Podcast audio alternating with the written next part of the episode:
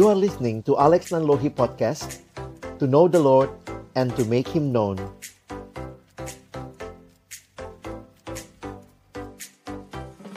Kita berdoa sebelum kita membaca merenungkan firman Tuhan Bapa di dalam surga, pemilik hidup kami, kami datang dalam ucapan syukur di hari perhentian yang kau berikan kepada kami. Terima kasih karena kesempatan seperti ini Tuhan berikan untuk kami bersama-sama memuji namamu dan juga menaikkan doa kami kepadamu dan juga mendengarkan firmanmu. Kami rindu ya Tuhan ketika kami akan membuka firman-Mu, bukalah juga hati kami.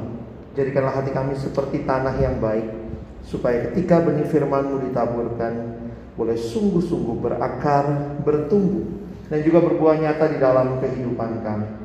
Berkati hambamu yang menyampaikan semua kami yang mendengar baik yang di ruangan ini maupun yang ada di tempat kami masing-masing agar kiranya kami bukan hanya jadi pendengar-pendengar firman yang setia tapi mampukan dengan kuasa dan pertolongan dari rohmu yang kudus kami dimampukan menjadi pelaku-pelaku firman-Mu di dalam hidup kami, di dalam masa muda kami.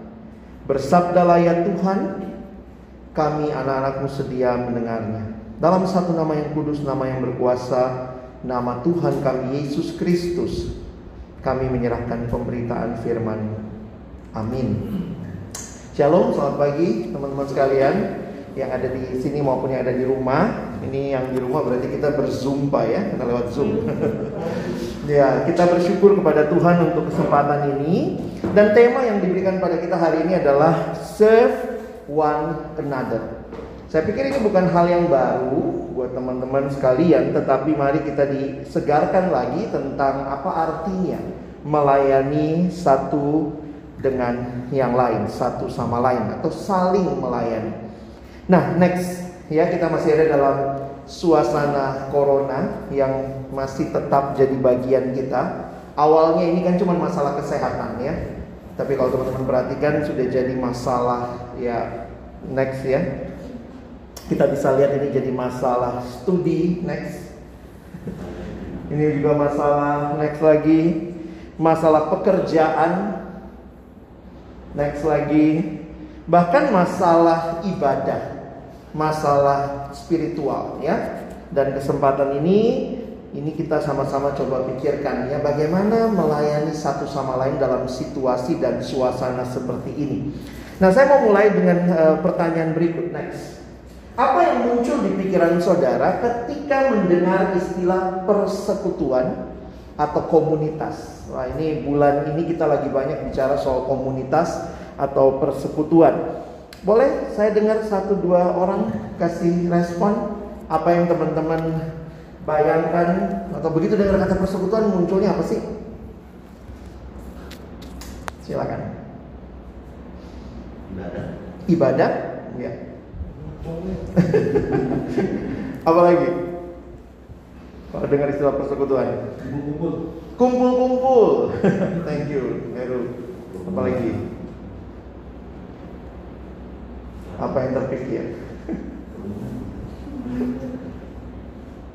Dan ini jadi hal yang menarik karena sekali lagi waktu kita bicara tentang hidup orang Kristen, maka komunitas atau persekutuan menjadi hal yang tidak terpisahkan, ya. Next. Sama seperti bayi yang lahir, pasti lahir dalam sebuah keluarga, maka ketika next Tuhan melahir barukan kita, Tuhan membawa kita di dalam persekutuan dengan keluarga Allah. Saya mengutip kalimat next dalam sebuah tulisan yang ditulis oleh Bapak Eugene Peterson, seorang teolog. Dia mengatakan begini, kita adalah sebuah komunitas. Kita tidak pernah hidup sendiri atau bagi diri sendiri. Kita dilahirkan di dalam komunitas, kita tinggal di dalam komunitas, kita meninggal di dalam komunitas. Natur manusia bukanlah hidup menyendiri. Nah, realita ini membuat kita sadar bahwa komunitas seperti apa yang Tuhan sediakan buat kita ya. Nah, next slide. Mungkin kalian lebih relate sama hal-hal seperti ini ya. Komunitas mana yang lebih otentik? Kalau lihat drama ada yang bilang seperti uh, hospital playlist atau mungkin Kita yang nonton Squid Game juga bisa melihat benar nggak sih ada persahabatan yang sejati. Persekutuan untuk beberapa orang itu menjadi trauma karena di persekutuan lah temennya nggak bisa jaga rahasia, bisa gitu juga ya. Di persekutuan temennya kepo-kepo begitu ya. Tapi kemudian bagaimana memaknai persekutuan itu apalagi saling melayani. Jadi ini nggak mudah untuk bersama-sama bersekutu aja sebuah hal yang tidak mudah itu melawan natur yang kita sebenarnya manusia yang sangat egois. Tapi pada saat yang sama kita pun harus melayani satu sama lain. Nah, saya ingin mengajak kita melihat di mana dasarnya, ya. Kita lihat ayat berikut ya. Di dalam kejadian pasal 2 ayat 18 Sebenarnya ini dasar yang paling jelas tentang manusia Kalau kita dengar manusia itu makhluk sosial Itu bukan sekadar teori sosiologi Tapi justru Alkitab Allah yang mencipta kita Allah yang mencipta kita dengan sebuah tujuan Sebuah desain Tuhan Allah berfirman Tidak baik kalau manusia itu seorang diri saja Aku akan menjadikan penolong baginya yang sepadan dengan dia. Nah, teman-teman perhatikan, ketika kita melihat ayat ini, setelah kejadian 1 dan pasal 2 bagian awal, penciptaan Tuhan ciptakan semua lalu dikatakan baik, baik, baik, sungguh amat baik. Maka pertama kali di Alkitab kita muncul kata tidak baik itu di kejadian 2 ayat 18. Dan apa yang tidak baik? Tidak baik kalau manusia itu seorang diri saja. Berarti manusia butuh manusia lain. Next. Kalau saya tuliskan Allah menghendaki manusia itu untuk saling mengasihi. Nggak ada bayi yang begitu lahir langsung bisa beli susu sendiri. Nggak bisa. Dia butuh orang lain. Dan kita sebagai makhluk yang diciptakan oleh Allah, Allah menciptakan kita dengan desain seperti ini. Saya mengutip kalimat dari Bapak John Stott yang berkata, sebagaimana ikan dibuat untuk air.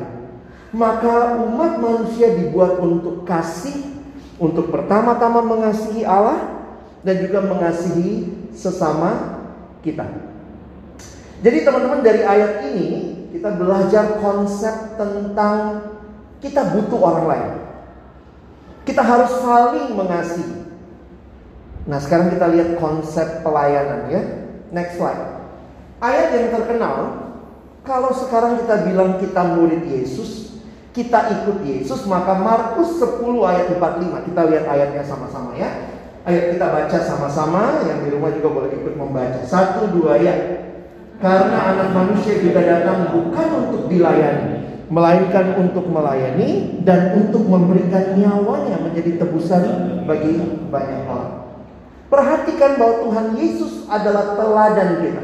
Kalau kita benar ikut dia, maka harusnya kalau Yesus yang kita ikuti adalah Yesus yang melayani, bahkan memberikan nyawanya menjadi tebusan bagi banyak orang.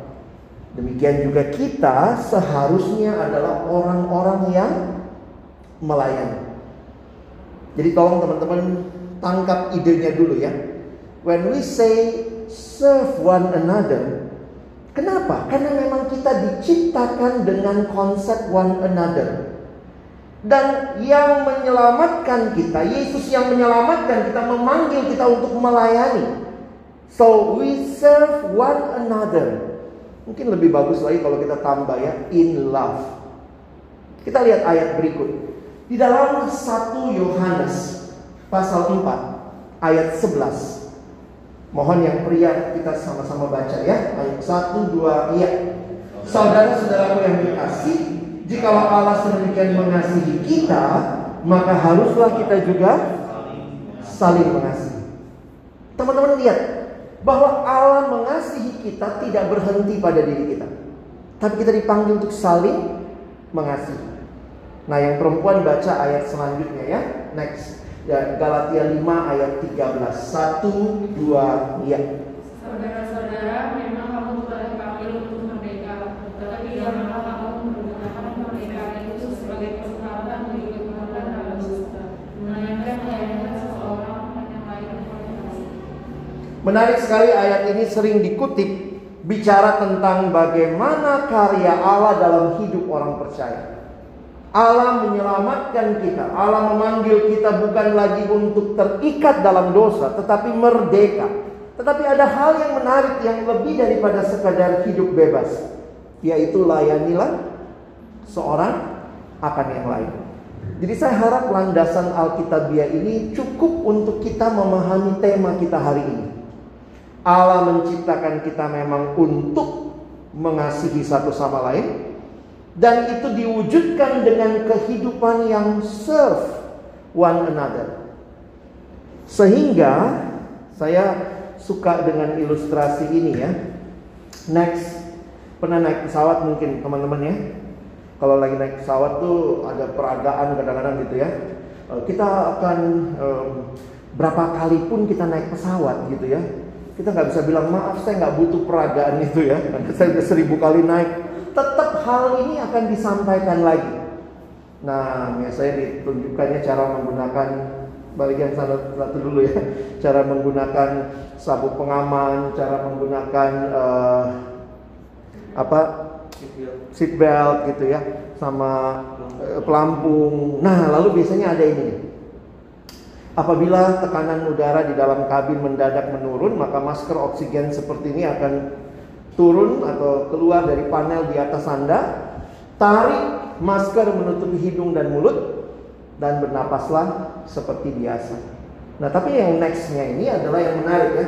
Jika Anda bepergian dengan orang lain yang butuh pertolongan, maka kenakan masker Anda lebih dulu, lalu menolong orang lain.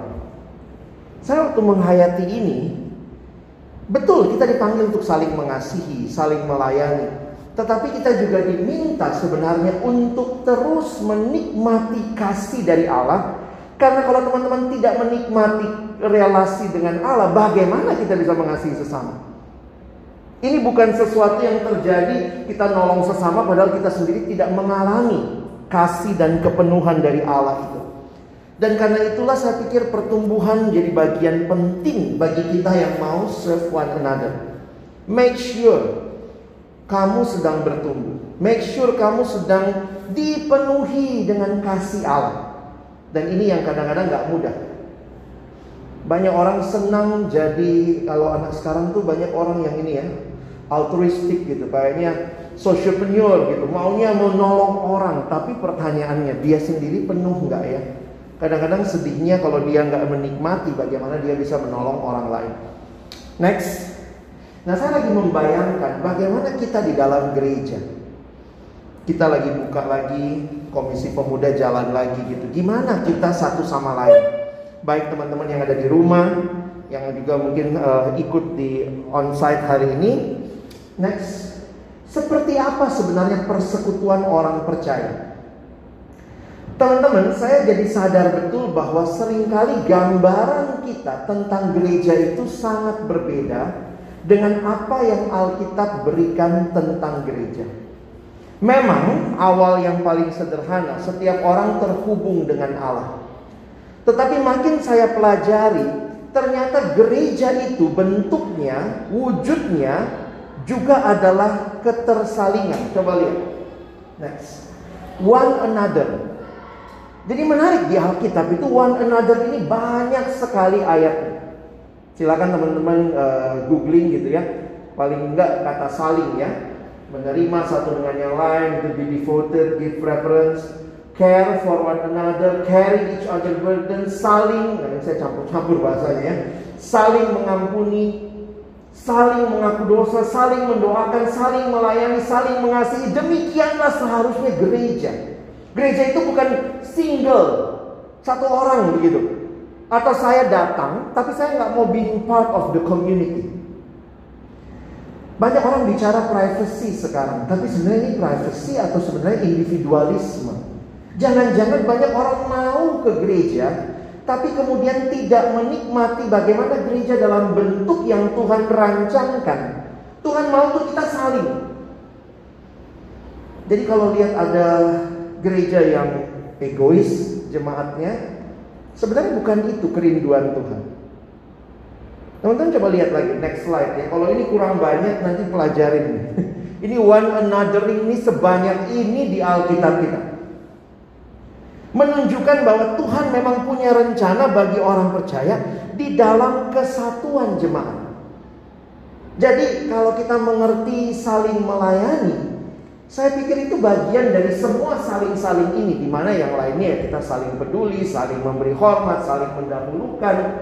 Yang memang jadi masalah adalah sering kali banyak orang tidak menikmati ini karena ya di dalam dosa kita semua tuh egois.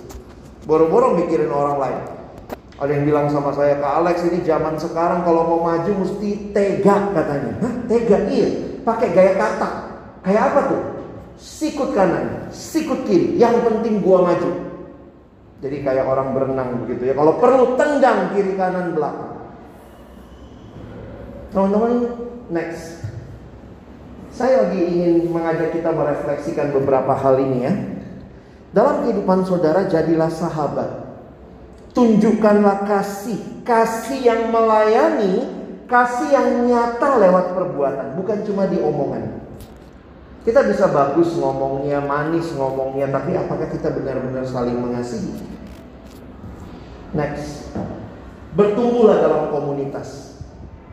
Sekali lagi saya ingatkan, teman-teman gak bisa membagikan apa yang kamu gak nikmati. Karena itu uh, ketika ada persekutuan pemuda juga di satu tempat yang bertanya ya bagaimana kak untuk membangun lagi persekutuan pemuda kami yang sudah sempat vakum sempat tidak jalan saya bilang ya pastikan setiap orang menikmati relasi dengan Tuhan dan itu akan mengalir secara natural relasi dengan satu sama lain kalian perlu memikirkan program-program yang disengaja supaya terjadi itu saling tadi.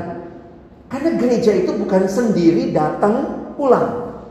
Tapi gereja itu Tuhan memberikan kesempatan kita tuh ketemu untuk saling. Banyak yang memang bilang tapi gimana nih lagi pandemi. Kita pun bisa menggunakan semua media sosial sebenarnya untuk menjamin ketersalingan itu. Jadi satu hal yang saya sedih melihat orang dengan gereja saat ini adalah gambaran berikut ini. Banyak orang ke gereja kayak pergi supermarket bawa troli. Gue pengen apa ya? Gue pengen apa ya? Gue pengen apa ya? Dan bayangkan kalau itu yang terjadi, apa yang saya mau, apa yang saya dapat, apa yang saya dapat. Sehingga yang terjadi next, kita itu harusnya jadi spiritual contributors, not spiritual consumers. Kadang-kadang kita hanya mau dapat apa, mau dapat apa. Tetapi sebenarnya konsep gereja, kalau kalian mengerti yang tadi, adalah saya bisa memberi apa. Bedanya ya, saya dapat apa atau saya memberi apa. Kasih itu, saya mungkin kalau kalian yang pernah dengar, kalian suka ulangin ya. Kasih itu katanya bahasa Indonesia tuh paling gampang jelasin kasih. Apa itu kasih? Kasih, ya kasih. Love is giving. Love is not taking. If love is taking, taking, taking, that is not love, that is rampoking. Itu merampok namanya. Tapi banyak orang ke gereja, mode hatinya apa? Merampok. Kalau mau Natal lagi ya, zaman dulu gitu ya. Lu datang nggak Natalan sana? Iya, apa souvenirnya? Jadi yang dipikirin apa souvenirnya, apa makanannya, apa yang didapat, apa yang didapat. Kita sibuk apa yang saya dapat, kita lupa Gereja adalah ketersalingan. Apa yang bisa saya berikan? Apa yang bisa saya kontribusikan? Dan kalau ini yang terjadi, harusnya kita menikmati ya persekutuan kasih. Saya nggak tahu gimana teman-teman akan membangun lagi komisi pemuda kita di sini. Tapi jangan menuntut. Harusnya pengurus begini dong. Harusnya dia kasih ini dong gitu ya. Tapi mari berpikir sama-sama apa yang bisa saya berikan, apa yang saya bisa kontribusikan, siapa yang bisa saya ajak, siapa yang saya bisa juga peduli. Karena ini masa-masa pandemi, jangan-jangan banyak yang stres juga. Saya ketemu beberapa anak sudah mulai depresi. Ketawa-ketawa sih, tapi mulai aneh gitu ya. Karena akhirnya banyak hal tidak bisa kita ungkapkan. Next. Mari belajar memperhatikan pribadi-pribadi yang ada di komunitas kita dengan kasih Allah. Jadilah sahabat bagi sesama. Ada kalimat bilang begini ya. Saya pergi keluar dan mencari sahabat. Saya nggak ketemu sahabat sangat langka. Kali yang kedua, saya keluar lagi dan sekarang saya jadi sahabat. Ternyata banyak sahabat di mana-mana. Beda ya? Banyak orang cuma cari sahabat. Sampai bisa juga kecewa. Ah, di gereja anaknya nggak enak nggak enak gitu ya. Wah, di anak pemudanya begini-begini. Jadi, karena kita menuntutnya, itu sekali lagi, konsepnya adalah saya dapat apa? Tapi mari belajar dengan mindset yang baru, mindset kasih. Apa yang saya bisa berikan? Kalau kalian bilang di gereja nggak ada orang yang bisa dipercaya, kenapa nggak mulai jadi orang yang bisa dipercaya buat orang lain? Jangan cuma cari, jadilah sahabat. Dan saya pikir ini tanggung jawab besar bagi pelayanan kita ke depan. Next. Mari mulailah dengan hal yang sederhana, saling mendoakan satu sama lain. Dalam masa pandemi ini saya dan teman saya bikin satu program di pelayanan kami. Ya kita coba kontak teman-teman sederhana, tanya apa yang bisa saya doakan. Jadi teman-teman next ya.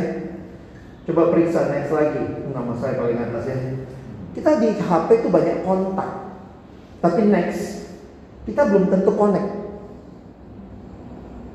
Banyak orang di kontak kita, tapi mari kita connect dengan mereka. Periksa HP-mu, periksa berapa banyak kontakmu.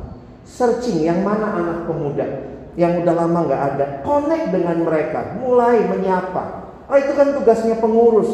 Teman-teman bukan pengurus, kalian adalah orang yang dipenuhi kasih Allah mungkin sehingga kalian pun akan merindukan orang lain menikmati itu. Tanyakan kabarnya. Hal-hal yang sederhana bisa kita lakukan. Jadi saya sangat berharap bahwa tema hari ini bukan cuma kita mengerti dalam konsep kita. Tapi mari pikirkan aplikasi praktis. Apa yang bisa kita lakukan? Seringkali kita berpikir orang itu butuhnya sesuatu yang sangat saya nggak bisa kasih. Tapi saya pikir-pikir gitu ya, ternyata banyak hal loh yang mungkin bisa teman-teman dan saya kontribusikan. Saya tutup dengan kalimat ini ya, next. Ini Santo Agustinus. Satu waktu Santo Agustinus ditanya, bagaimana bentuk dan rupa kasih itu? Lalu Santo Agustinus menjawab, next. Kasih memiliki tangan untuk menolong orang lain. Next. Kasih memiliki kaki untuk menghampiri mereka yang miskin. Next. Kasih memiliki mata untuk melihat kebutuhan orang lain. Next. Kasih memiliki telinga untuk mendengar rintihan mereka yang menderita. Demikianlah rupa kasih. Seringkali yang dibutuhkan oleh sesama kita belum tentu uangmu.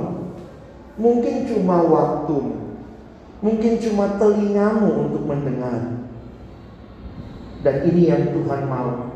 Teman-teman dan saya yang sudah menikmati kasihnya. Marilah kita pun belajar mengasihi, melayani satu sama lain. Pakai maskermu lebih dulu, lalu tolonglah yang lain.